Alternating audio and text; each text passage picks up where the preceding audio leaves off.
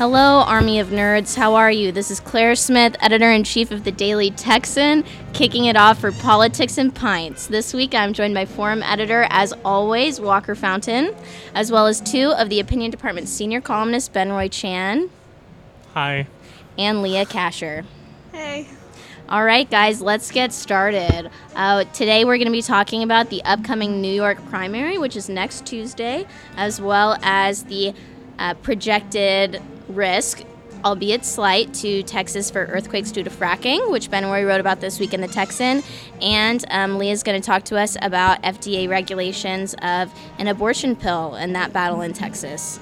Yeah, so right. I'll, I'll kick it off and talk a All little right. bit since we have so many New Yorkers on our panel today. I figure you know this is a timely topic. Uh, so next Tuesday we're going to have the New York primary. Uh, it's a very interesting race right now. Uh, you've got on the Republican side uh, Donald Trump way ahead in the polls, uh, but John Kasich's been campaigning through Southern New York and more conservative uh, enclaves of, of Westchester County, where I know uh, both Leah and I are from. Uh, in addition, he's also been floating around uh, the Bronx and Queens. And then on the Democratic side, you've got a very intense contest right now between between Hillary Clinton and Bernie Sanders. Just last night, uh, a Bernie Sanders surrogate speaking at a rally in Washington Square Park uh, referred to um, Democrats uh, or people in bed with big business as, as uh, whores, uh, which raised a lot of condemnation. Wow. Uh, he claimed, of course, that it wasn't uh, referring to Hillary Clinton. A lot of Clinton supporters uh, took that differently. So it's going to be interesting to see how it goes. Uh, obviously, Bernie Sanders uh, issued a, a condemnation of that statement today, but definitely the campaign is, is getting ugly, and it's really uh, a, a big deal right now. I mean, uh, Hillary is obviously very popular with a lot of folks in Manhattan, but Bernie's definitely gaining ground there as well, holding a really tremendously large rally by NYU last night. So we're going to see what happens on Tuesday. But quick, for my fellow New Yorkers, uh, Leah, what, what do you think is going to happen? I really don't know. I've thought about it, um, and I think that they both. I. I don't know. I don't know the answer to that question. They could- Because Hillary used to be, I mean, Hillary is a former senator from New York. So She is. what what polling data indicates that Bernie Sanders really could take this? I mean, so look, she, right now she's about 12 points ahead, uh, and she has great approval ratings, uh, great ratings from her time as a senator from New York. She obviously still maintains a, a home in Chappaqua, New York, which is north of the city. also, what a great name for a town. Chappaqua, yeah. New York. Used to play him in soccer, um, but I, I my my guess is that she'll carry it. I do think it's probably going to be a little tighter than we think right now, just because you know Bernie Sanders has the, the benefit of being popular with blue collar folks. Uh, you know, he held a massive rally in Buffalo a few days ago, and he also has the benefit of being popular with a lot of uh, lower income people in Brooklyn, Queens, uh, you know, west side of Manhattan, the Bronx. So we'll see. I mean, Hillary obviously does very well uh, with the African American community and with the Latino community. I'm sure that'll serve her well in, in some of the outer boroughs in New York City. But um, I imagine, you know, she'll carry it, but it's going to be close. But Okay. probably closer than it will be on the Republican side, where Donald Trump is. Uh, Definitely going to do pretty well, being like the the only homegrown candidate uh, on that Okay. side of the ball. So everyone on this panel is a New Yorker except for me. So Benroy and Leah, what are y'all thinking about the fact that so far, I mean, Hillary was the go-to candidate at the beginning of this, and now that she's having to fight so so hard to get New York this late in the game, what do y'all think that that says? I mean, especially since she's won everything else. Do you think that that's sort of about maybe some doubts that like the general population has because certainly primary voters aren't aren't usually the normal voter. So what are, what's y'all's take on that? Honestly, I mean, here I can chime in a little bit. Yeah. Kind of, you guys can feed off me, but basically, I mean, Bernie Sanders has run a heck of a campaign in New York and across the country, and I think his message resonates a lot with with communities in upstate New York who have seen their economy falter basically since the early 2000s, with a lot of manufacturing jobs leaving the United States or being moved elsewhere. Upstate New York towns like Utica and Poughkeepsie have had a really tough time. Hillary Clinton was elected as a senator in 2000, effectively promising to bring over 200,000 new jobs to upstate. That never happened. And so I think you have a lot of folks up there saying, well, you know, maybe Bernie Sanders is the guy for us now. Now, Hillary would obviously counter by saying she, you know, expected to have a Democratic administration in the White House to advocate for policies that would help blue collar workers in upstate. But when Bernie Sanders is there, kind of railing on income inequality, railing on trade deals, which are a big deal in the Rust Belt, I think that resonates with a lot of folks up there, and I think that's why he's he's definitely closing the gap. I think people have really underestimated Sanders, and Yeah.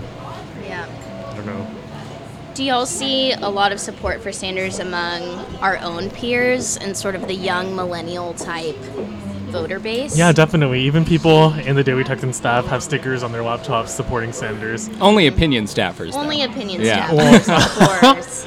I mean, the opinion page is always alight with news about the presidential race. I mean, Yeah. from you know, it's hard because I guess we don't have Rubio to kick around, even in a way of just hoping for like a somewhat moderate choice for for the Republican nomination. Because as much as I love Kasich, and you know, you listeners know I do, I love Kasich. He's just not going to get it as much as Yeah. I wanted to. It's just, it's, I Well, know, he had a he had a great trip through Arthur Avenue in the Bronx, uh, eating uh, among other things a, a hero, an Italian hero sandwich, three plates of spaghetti, had a little red wine at noon. He's enjoying his campaign in New York. We'll There see how he does. Um, speaking of Republican politics, though, one of the big issues there is, is energy, uh, and specifically hydraulic fracturing and, and kind of new ways of, of harnessing oil and gas to drive the American economy forward. Benroy, do you want to talk a little bit about your column this week and, and the risk from, I believe it's wastewater disposal wells associated with fracking and, and how that might influence seismic activity in Texas? So the USGS recently released a projected map for areas in the United States that will experience earthquakes, and usually the area with the biggest risk is obviously California because it's situated near a transform fault boundary. Uh, but what what we're seeing now for the first time is that the USGS has decided to include the risk associated with induced seismicity, and that's just a fancy word for earthquakes caused by human inter- interference. So the USGS released this map, and of this map, Texas falls in it, but it's only noticeable in a small area nearby Dallas. But if you look at Oklahoma, where this type of issue has really sprung up lately, um, the map is has a lot of color in that area, signi- signifying a high potential for damaging earthquakes Which is future. odd because Oklahoma is in the middle of a tectonic plate where there's not really supposed to be a lot of. Yeah, so there's two types of earthquakes, and it's con- they're caused by inner plate. They occur at inner plate boundaries, or within plates, which is called inter uh, interplate earthquake. And it's really odd because usually you have earthquakes because there's a lot of tension at these plate boundaries, but Oklahoma sits in the middle of a tectonic plate. So I really think we've underestimated what human interference can do to the Earth, and we'll have Right. to see. where Right. And, And so, well, can I that- ask a quick sure. question about that? Because, from my understanding at least, um, and maybe I, I, mean, I don't want to ask you too many scientific questions because obviously I don't think any of us are scientists, but. From what I understand, at least, like the earthquakes that have occurred in, in Oklahoma, there are quite a few of them documented to be, or at least associated with human interference. But a lot of them are very, very low on the Richter scale, like you know threes, twos, fours, that kind of thing. So, is this the kind of thing that the that the USGS or the U.S. government is concerned could could grow in magnitude, or uh, is it going to stay around those kind of basically harmless uh, shock uh, levels? Well, there was an earthquake in 2011, which was only a few years after the fracking has started, and um, it was a 5.6 on the Richter magnitude, Okay. which is considerably high considering Oklahoma doesn't experience. tec- Yeah, doesn't hashtag experience earthquakes. whoa. That's pretty high. Yeah. so, yeah, Oklahoma in like 2008, they've only experienced like maybe one to three earthquakes, or maybe even zero in a year. And now you have the rise of these 3.0 or greater earthquakes. And in 2015, it's at the number read at 890. So obviously there's a there's some risk here, but whether or not they will grow, we're still unsure of because we don't know everything about how fragile the rocks are. And so this comes, at least a lot of scientists are saying, from wastewater disposal wells. And those are effectively, um, after the process of fracking, to my understanding, these wells are drilled to effectively extract the the wastewater that was used to release the, the gas and the frac- fracking process. Is that Yeah, correct? so after you frack, you have a lot of this fluid, and it's just called wastewater fluid, and it's highly toxic. So you can't just like dispose of it in a river, and you can't just you can't just leave it there. So it has to go somewhere. So what they're doing is they're inject- injecting it deep into the earth, and I think there's a lot of unforeseen risk that has occurred because of that. okay. Well, I'm Right. impressed that I got that right. I have to say. And fracking so often has to do with the oil and gas industry, which is so big in Texas. I mean, in the last legislative session, just last spring, there was a bill proposed that was going to, instead of putting any sort of state government boundaries on fracking, it was going to allow local communities to make their own decisions about fracking in pretty small communities. Um, what's your take on that, Benroy? Do you think that was responsible, or I mean, how, how do you think that this issue should be handled moving forward? I think this might sound a little bit elitist, but a lot of people don't have a very good uh, foundation on scientific matters. And when you have, what you're seeing in Oklahoma, like Walker said earlier, is that you have these earthquakes that are only around 3.0 in, on the Richter scale. And these don't even come close to the types of earthquakes experienced in California and like Japan, which are natural centers for earthquakes. So although these earthquakes are alarming because they're never they've never happened before, the danger they present at this current moment isn't something that we need to freak out about, but definitely something we should be concerned about in the Yeah. future, especially if they grow.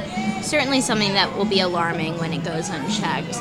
Um, something similar to that is what Leah wrote about this week um, in terms of FDA regulations about um, an abortion pill. That is such a big topic in Texas recently, especially since um, the summer of 2013 when then State Senator Wendy Davis had a huge filibuster um, against you know certain certain regulations that were eventually imposed on um, abortion clinics in Texas, or really just healthcare facilities that also um, allowed um, abortions to take place. So, Leah, do you want to catch us up to speed on this debate?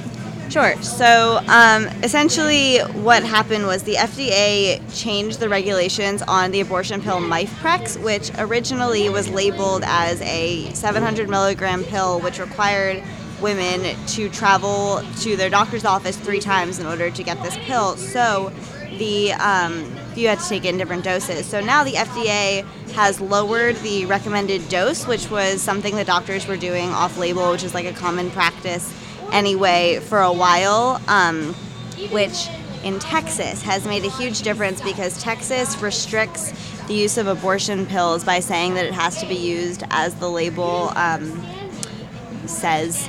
And with House Bill 2 being debated, which essentially um, is shutting down 60% of Texas's abortion clinics, women in rural areas cannot make the trip three times to their doctors to get this pill. So it makes a huge difference that the FDA has changed regulations. Yeah, and I mean, according to research here in Texas, women who are located anywhere close towards um, the Texas Mexico border, anywhere near the valley, would have to travel several hours, potentially take days off of work in order to make this trip.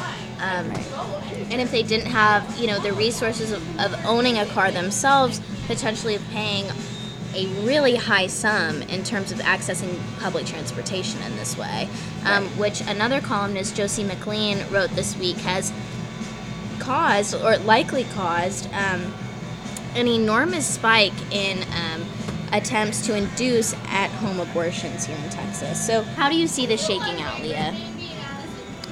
Well, in Texas, there's also a law that says you have to get um, an ultrasound 24 hours before you can receive an abortion, and they have to read you a list of all possible side effects, which less than 0.5% of women who receive abortions get in the first place.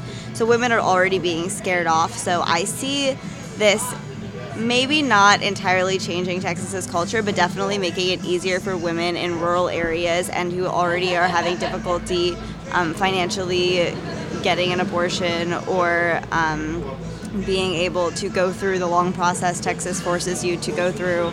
Um, it'll make it a little bit easier, and hopefully, in time, this small shift will make a bigger difference. Right, and so Texas actually is the third state in the union with the highest number of sexually transmitted diseases. So we're sort of jumping a little bit, but as John Avini Mawarker wrote in another column this week about cisgender exclusive sex education in Texas.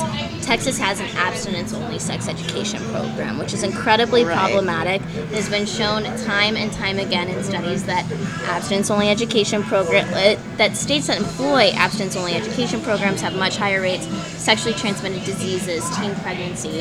And so this is potentially a problem that goes much higher much higher up and something that could even be um, that changes could be made um, in a lot of different ways. So um, potentially there are there are a lot of changes that can be made in Texas that would change the landscape of reproductive rights in Texas, but particularly relating to the abortion debate, um, which has had a lot of national press since Wendy Davis's filibuster in 2013. And especially, I think, with the lack of effective sex education in Texas and the fact that um, most schools, public schools, private schools, don't teach the use of condoms, etc., it's really, really problematic that they continue to not allow women to get abortions because they have the think first or second highest teen pregnancy rate in the United States. So it's incredibly hypocritical and incredibly unproductive. Well, and So it's, it's, it's really just a vicious cycle. Yeah. Yeah. I mean, you increase the need for abortions by not having abstinence, uh, by having abstinence-only education, and